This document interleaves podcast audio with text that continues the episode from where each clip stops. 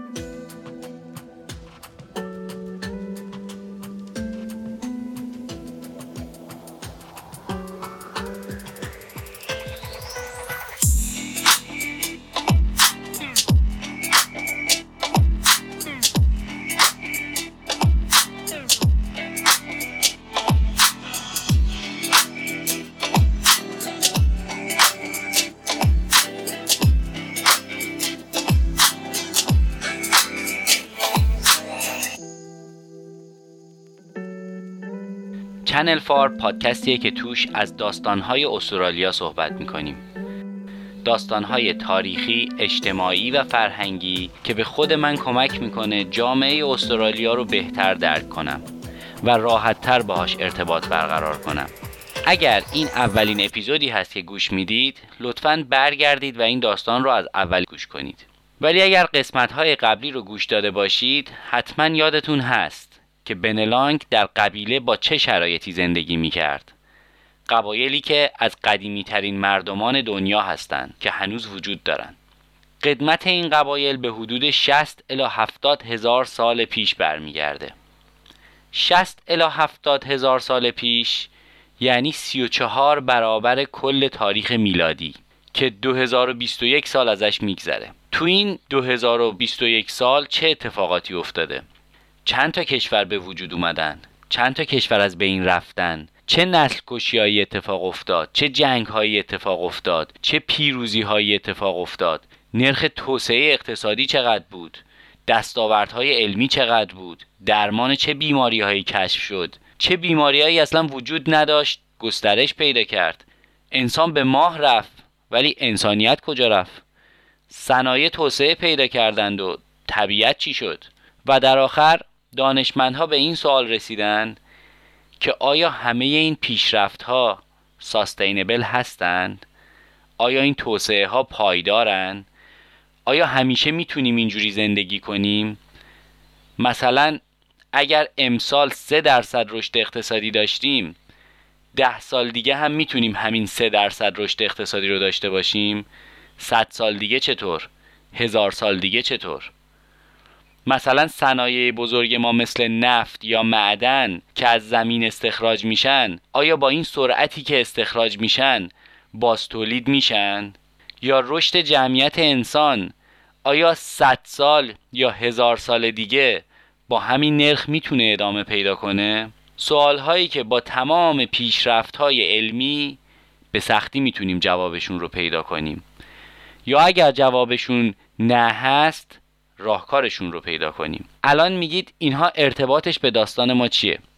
همه اینا رو گفتم که بگم این سوال رو قبیله های بومی استرالیا با سبک زندگی خودشون جواب داده بودن. بله اونا داشتن هفتاد هزار سال با همون روش زندگی می‌کردن.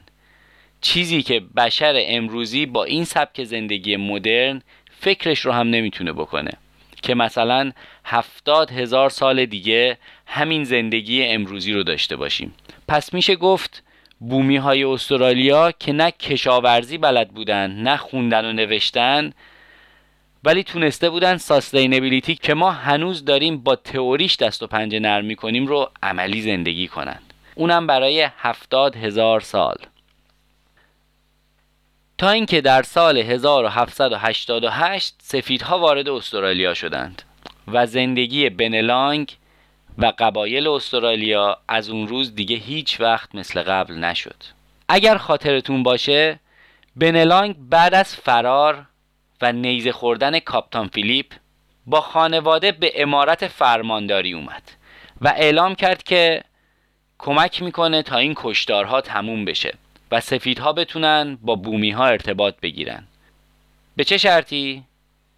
به شرطی که براش یک خونه تو حیات امارت درست کنن و کاپتان فیلیپ هم قبول می‌کنه بنلانگ رسما سمت مذاکره کننده بین بریتیش ها و قبیله یورا رو کسب می‌کنه و در اونجا مستقر میشه ولی این در چه شرایطی اتفاق میفته؟ در شرایطی که هنوز سفیدها بومی ها رو می‌کشند هنوز زمین ها توسط سفیدها گرفته میشه هنوز درختها بریده میشه هنوز قبیله ها آواره میشن هنوز از آبله دارن میمیرن و هنوز بومی ها از هیچ حقوقی برخوردار نیستند.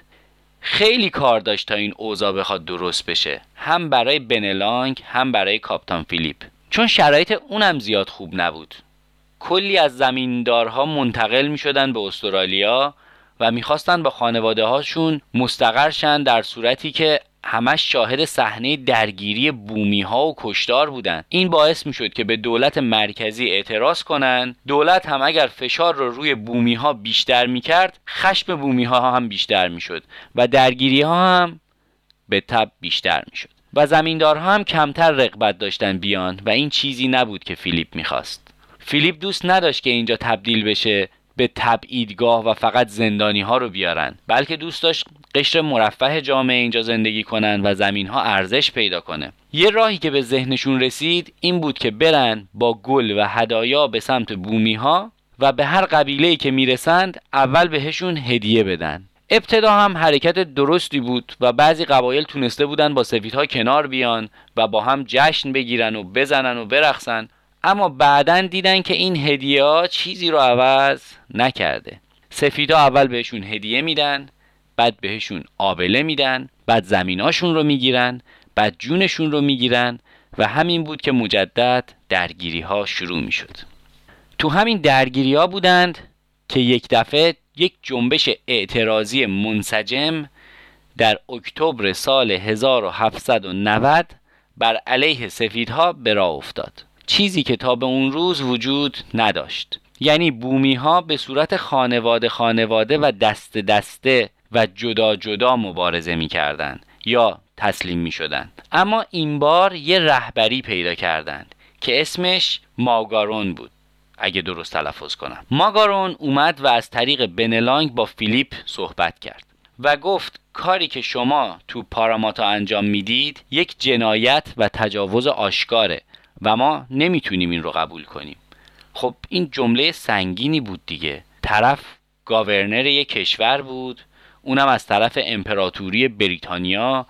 جون سفید و سیاه و خاکستری به یه دستور این کاپیتان فیلیپ وصل بود. بعد یه بومی که اصلا تو اون دوران برای سفیدا انسان به حساب نمی اومد اومده بهش میگه ما نمی‌تونیم قبول کنیم. فیلیپ هم کمی فکر کرد و گفت باشه ما می‌تونیم خشونت رو کم کنیم. اما شما به هر حال باید از این زمین ها برید. و اینجا بود که دیگه هدیه و گل و رقص تموم شد و فیلیپ دستور داد هرچه سریعتر زمین ها رو تبدیل به زمین کشاورزی کنند. و به هر متهمی که دوران حکمش گذشته بود هم یک زمین داد. به شرط اینکه خودش آبادش کنه تا سرعت رو بالا ببرن.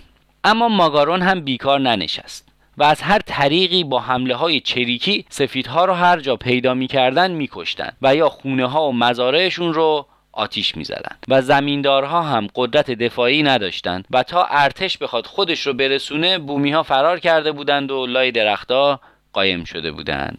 همین شد که کاپتان فیلیپ یک دستور تاریخی داد. دستور داد که تمامی غیر نظامی ها از جمله متهم ها رو مسلح کنند. که بتونن از خودشون دفاع کنن. و دستور داد تا می‌تونن درختها رو ببرن که دیگه بومی ها جایی برای مخفی شدن نداشته باشن. جنگ مغلوبه شد و در نهایت به نفع سفیدها چون سرعت رشد زمین های کشاورزی بیشتر شد. اما سوال اینجاست که آیا کاپتان فیلیپ بالاخره آدم خوبی بود یا بد؟ جوابش رو نمیشه درست گفت. خود کاپتان فیلیپ گفته بود من دو تا هدف دارم. یکی این که به کشورم خدمت کنم و دومی اینکه به انسانیت خدمت کنم. ولی آیا این اصلا شدنی بود؟ فیلیپ می‌دونست که اگر بخواد یک کلونی جدید درست کنه اگر بخواد زمین های کشاورزی درست کنه مجبور زمین داشته باشه. و این یعنی بومی ها از زمین هاشون برن بیرون. و می‌دونست این بدون درگیری اتفاق نمیافته. پس علا رقم تمام درگیری هایی که ایجاد کرد دستوراتی هم برای رعایت حقوق و حمایت از بومی ها صادر کرد که با کمک بنلانگ بتونن اجرا کنن. در نهایت دو سال سخت و پر تلاش گذشت و کاپتان فیلیپ تصمیم گرفت به انگلستان برگرده. خسته شده بود. تصمیم گرفت به انگلستان برگرده که هم استراحت کنه و هم گزارش عملکرد و موفقیت‌هاش رو به دولت مرکزی بریتانیا اعلام کنه. اگه یادتون باشه گفتیم کاپتان فیلیپ یک نامه ای دریافت کرده بود از کینگ جورج ویلیام که توش بهش دستور داده بود با بومی ها خوب رفتار بکنه. و برای اینکه به کینگ جورج ویلیام نشون بده که به دستورش عمل کرده و با بومی ها مدارا کرده تصمیم گرفت بنلانگ رو هم با خودش ببره. رفتن بنلانگ به انگلستان خیلی عجیبتر از رفتن یک نفر به مریخ هستش. چون ما تا حدودی می‌دونیم مریخ چه شکلیه اما بنلانگ هیچ تصوری از لندن نداشت. فکر کن از بدوی ترین قبایل یهو ببرنت به یکی از پرجمعیت ترین و پیشرفته ترین شهرها. فکر کن از شکار با نیزه و پیاده دنبال غذا دویدن میره می‌بینه ماشین بخار اختراع شده انسان با بالون می‌تونه پرواز کنه با زیر دریایی می‌تونه بره اعماق دریا و با ماشین ریسندگی و بافندگی لباس تولید می‌کنن. خیلی شوکه کنند است دیگه. اما بنلانگ به همراه یکی از بومی ها به نام یمراوانه آزم سفر شد. من این اسمای ابوریجینال ها رو ممکنه اشتباه تلفظ کنم. ببخشید. بنلانگ با لباس های شیک رفت و برج لندن رو دید. کینگ جورج ویلیام رو دید. موزه رفت تئاتر رفت و تماما زندگی مدرن رو تجربه کرد. اما متاسفانه دوستش همون یمرا از یه بیماری عفونی ریه که احتمالا اون هم از عوارض آنفولانزا بوده مرد. و بنلانگ تنها موند و همسیک شد. همسیک می‌شد موقعی که همسیک مد نبود. و در نهایت سه سال بعد یعنی سال 1795 به استرالیا برگشت. یه مسافرت سه ساله دیگه خیلی طولانیه. در اولین اقدام یه نامه برای کاپتان فیلیپ ارسال کرد و ازش بابت مهمون نوازی تشکر کرد. و ازشون خواست که براش جوراب بفرستن. احتمالا بزرگوار خیلی با جوراب ارتباط برقرار کرده بوده. این نامه اولین نامه نوشته شده توسط یک بومی استرالیاست. بعد از برگشت بنلانگ یه مدتی با آداب اروپایی که یاد گرفته بود زندگی کرد و به ایجاد ارتباط بین بومی ها و دولت ادامه داد. اما به شدت به الکل اعتیاد پیدا کرده بود. چون هم در زمان سفر همسیک شده بود و افسرده شده بود و هم موقع برگشت دیده بود که زنش ترکش کرده. خلاصه همه اینا افسردش کرده بود و به الکل رو آورده بود. الکل هم تا قبل از اون اینجوری باهاش آشنا نشده بود. شاید تو طبیعت از تخمیر چیزی شبیه شراب پیدا می‌شد که امتحان کنن. اما الان دیگه مشروبای سنگین تقطیری از سفیدها می‌گرفت و می‌خورد. ودکا جین خلاصه روزهای بنلانگ همینجوری میگذشت کم کم مقبولیتش بین قبیله ها بیشتر می‌شد چون همه سعیش رو در ایجاد ارتباط بین بومی ها با سفیدها می‌کرد اما با وجود همه این تلاش ها سفیدها همینجوری مشغول پیشروی در زمین های جدید و ایجاد ایالات جدید و کشتار و بردهداری بودند. تو بعضی از جاها کمپ درست کرده بودن و بومی ها رو توش نگهداری می‌کردن. اسمش این بود که نمیکشیمشون اما کمپ بود دیگه مثل کمپ کار اجباری روزها یا آلمانیا. حتی تو همین دورانی که کمپ ها رو درست کرده بودند و بومی ها رو از زمین ها تخلیه می‌کردند و تو کمپ نگهداری می‌کردند باز هم تو خیلی از ایالت ها کشتار دست جمعی هنوز ادامه داشت. مثال خیلی زیاده. تو تازمانیا تو استرالیای جنوبی تو هر گوشه به یه شکلی بومی ها رو آواره می‌کردن یا میکشتن. نه اینکه همه سفیدا از کشتن اینا لذت ببرن ها. خیلی هم مخالف بودن. اما واقعا چی می‌شد که هیچ اعتراضی به این کشتار نداشته باشن؟ همین دیویست خورده ای سال پیش بود دیگه. نودوستی کجا رفته بود؟ انسانیت کجا رفته بود؟ پیشرفت های جامعه متمدن غربی کجا رفته بود؟ دقیقا همون جایی رفته بود که همین امروز رفته. همه اینها فدای یکم رفاه شخصی و رشد اقتصادی شدن. دلیل این همه جنگ و خونریزی و کشتار و تحریم امروز چیه؟ درآمد بیشتر برای یه گروه. اون موقع هم همین بوده. زمین زمیندارها باید رونق می‌گرفته. حضور بومیا باعث احساس ناامنی بوده و قیمت زمین هایی که بومی اطرافش زندگی می‌کردن پایین تر بوده. فقط به خاطر همین بومی ها باید کشته یا آواره می شدن. البته دوستانی که الان استرالیا هستن می‌دونن که هنوزم که هنوزه قیمت محله هایی که بومی ها توش زندگی می کنند پایین تره. برگردیم به داستان. بنلانگ هم چند سالی رو همون جوری به مستی با سفیدها زندگی کرد. بعد دوباره برگشت رفت سبک زندگی قبیله رو ادامه داد و در رفت آمد بود که در سوم ژانویه 1813 در نقطه‌ای که به کیسینگ پوینت معروفه یعنی محل بوسه بعد از سالها دست و پنجه نرم کردن با الکل و افسردگی و تضاد تو زندگیش با زندگی خداحافظی کرد و مرد. بنلانگ مرد اما هنوز بعد از سالها یادش رو زنده نگه داشتند. مثلا اپرا هاوس معروف سیدنی که یکی از نمادهای استرالیا هم هست در بنلانگ پوینت ساخته شده. یا مثلا پارکی در منطقه کیسینگ پوینت که محل فوت بنلانگ بود به نام پارک بنلانگ ساخته شد. یا در پارلمان استرالیا یک صندلی به نام بنلانگ هست. و خیلی موردهای مشابه. با اینکه تو تمام این سالها و شاید حتی همین امروز حقوق بومی های استرالیا به درستی رایت نشده اما حاصل تلاش بنلانگ و سایر افراد فعال باعث شد امروز قوانینی برای حمایت از حقوق بومی ها وجود داشته باشه. یه نمونه از این حمایت ها چی بوده؟ مثلا اخیرا برای بومی ها به دلیل حساسیت و آسیب پذیری بیشترشون نسبت به کرونا اولویت تزریق واکسن برای اونا قائل شدن. یا بعضی از سازمان ها و ارگان ها برای استخدام از دو نفر با شرایط مساوی اگر یکی بومی باشه سعی می‌کنن که بومیه رو استخدام کنن. حالا که داستان بنلانگ تموم شد و من تو داستان نمی‌خواستم خیلی توضیح بدم الان می‌خوام یکم در مورد خود این اقوام بومی بگم. شاید شنیدید که توی داستان من از اسم ابوریجینال استفاده کردم. این کلمه کلا به معنی ساکنین اصلی هست. و به ساکنین اولیه هر منطقه تو جهان گفته میشه. مختص استرالیا نیست. اما ابوریجینال اگر با کپیتال A نوشته بشه با A بزرگ نوشته بشه فقط به ابوریجینال های استرالیا گفته میشه. البته استفاده از این کلمه برای همه بومی های استرالیا یک مقدار ناخوشاینده. چون که این مردم از قبیله ها و گروه های مختلف هستند و قرار دادن همشون تو یک دسته یک کار نجات پرستان است که از زمان استعمار توسط سفیدها شروع شده. اینکه مثلا به همه سرخپوستا می‌گفتن ایندیان چیزی که به هندی ها هم, می‌گفتن. و خیلی هاشون حتی به بومی های استرالیا هم ایندیان می‌گفتن. و این ناراحت کننده است دیگه. مثلا خود ما مردم خاورمیانه دوست نداریم به صورت کلی دستبندی و قضاوت شیم. در کل کلمه ایندیجنس برای خطاب کردنشون بهتره. که ترجمه لغوی همون بومی هست. که من هم توی این داستان بیشتر سعی کردم از این کلمه استفاده کنم.